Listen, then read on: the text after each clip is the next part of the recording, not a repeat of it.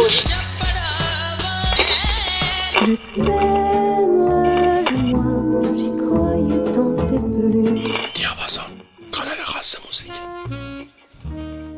سلام شنونده های عزیز. امشب یک شنبه 20 بهمن 1398 من حسام شریفی هستم و در 150 همین برنامه دیاپازون در کنار هم هستیم تا 150 شب موسیقی رو در کنار هم جشن بگیریم. حسن اتفاق امشب اینه که در برنامه 150 در کنار هم به آثار یک آهنگساز و پیانیست بسیار معروف گوش میدیم که خیلی هامون با فیلم درخشان پیانیست باهاش آشنایی دارن. ولادیسلاو اشپیلمان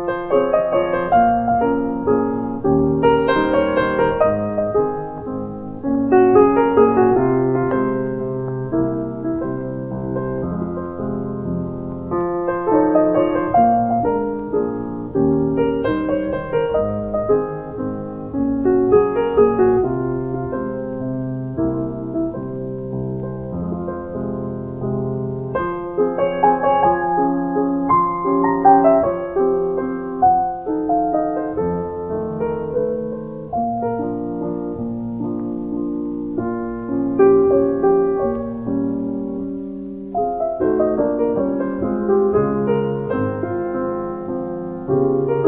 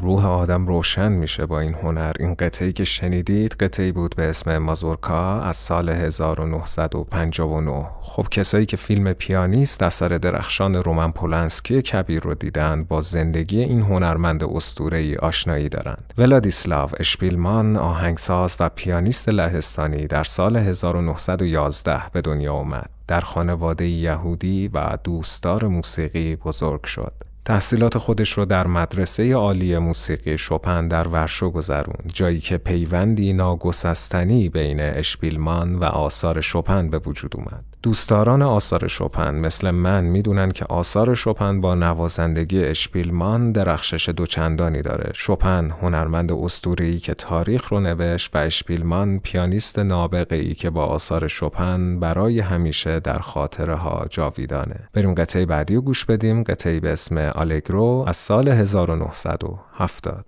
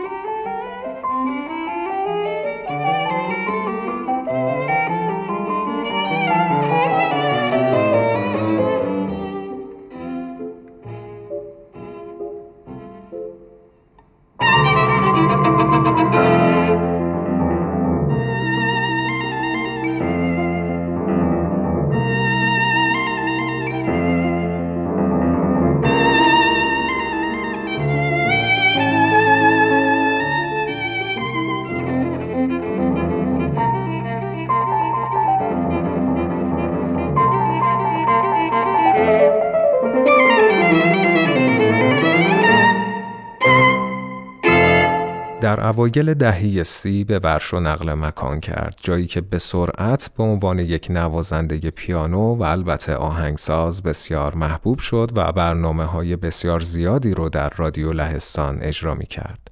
در همین دهه در یک همکاری با یک کوارتت آمریکایی اجراهای بسیار شورانگیزی در نقاط مختلف اروپا داشت. این دهه به بهترین شکل ممکن برای اشپیلبان رو به پایان بود تا اینکه در سال 1939 آلمان به لهستان حمله کرد. در اتفاقی بسیار معروف که یکی از جذابترین سکانس های فیلم پیانیست هم هست اشپیلمان در حال نوازندگی زنده قطعه nocturne in C minor شوپن در رادیو بود که بمبی در استدیو خورد. جنگ جهانی شروع شده بود و اشپیلمان به عنوان یک یهودی باید منتظر تبعات وحشتناک این روزهای سیاه میموند. خب بریم این قطعه جادویی رو بشنویم. جادوی شوپن که من یکی رو تا ابد مسحور خودش کرده. قطعه nocturne in C minor از سال 1939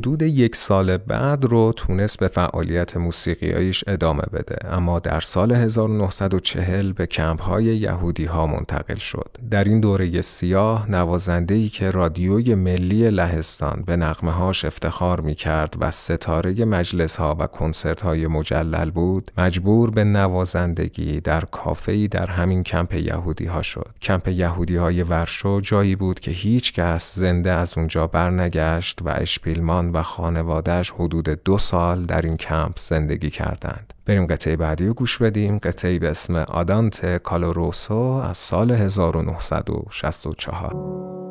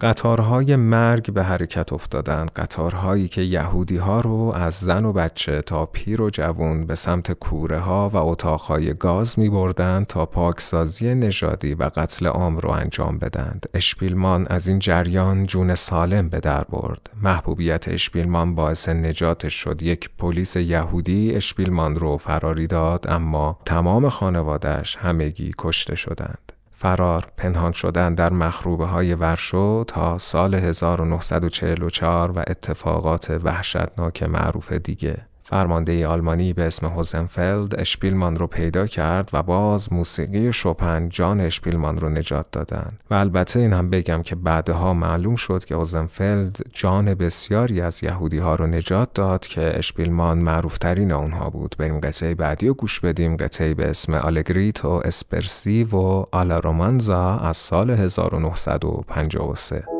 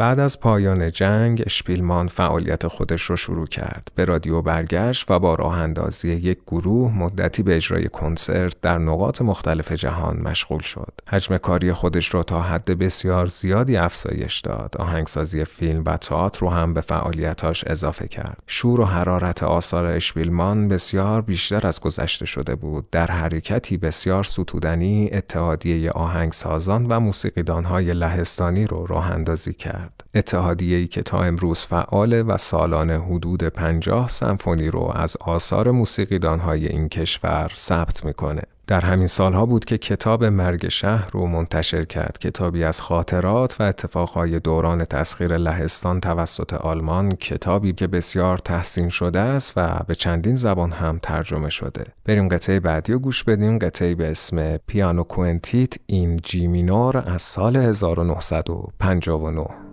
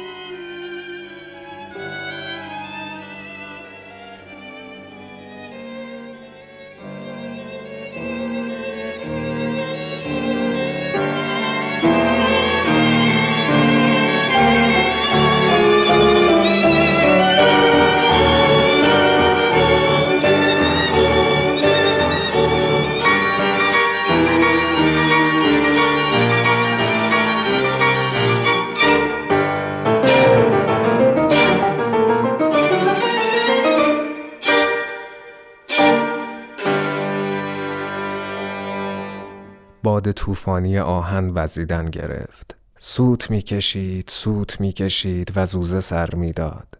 در میان حفره های دیوار در میان پنجره های شکسته در میان ویرانه های شهر من. گرگومیش آمد و برف از آسمان سیاه به پایین افتاد. آسمان سیاه و سربی.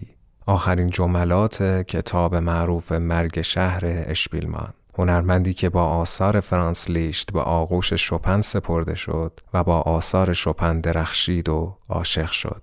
طعم جنگ رو چشید و تا پای هولوکاست رفت. خانوادش رو از دست داد و در تاریکی و ترس زندگی کرد و دوباره اوج گرفت و اوج گرفت و سرانجام در سال 2000 در ورشو از دنیا رفت.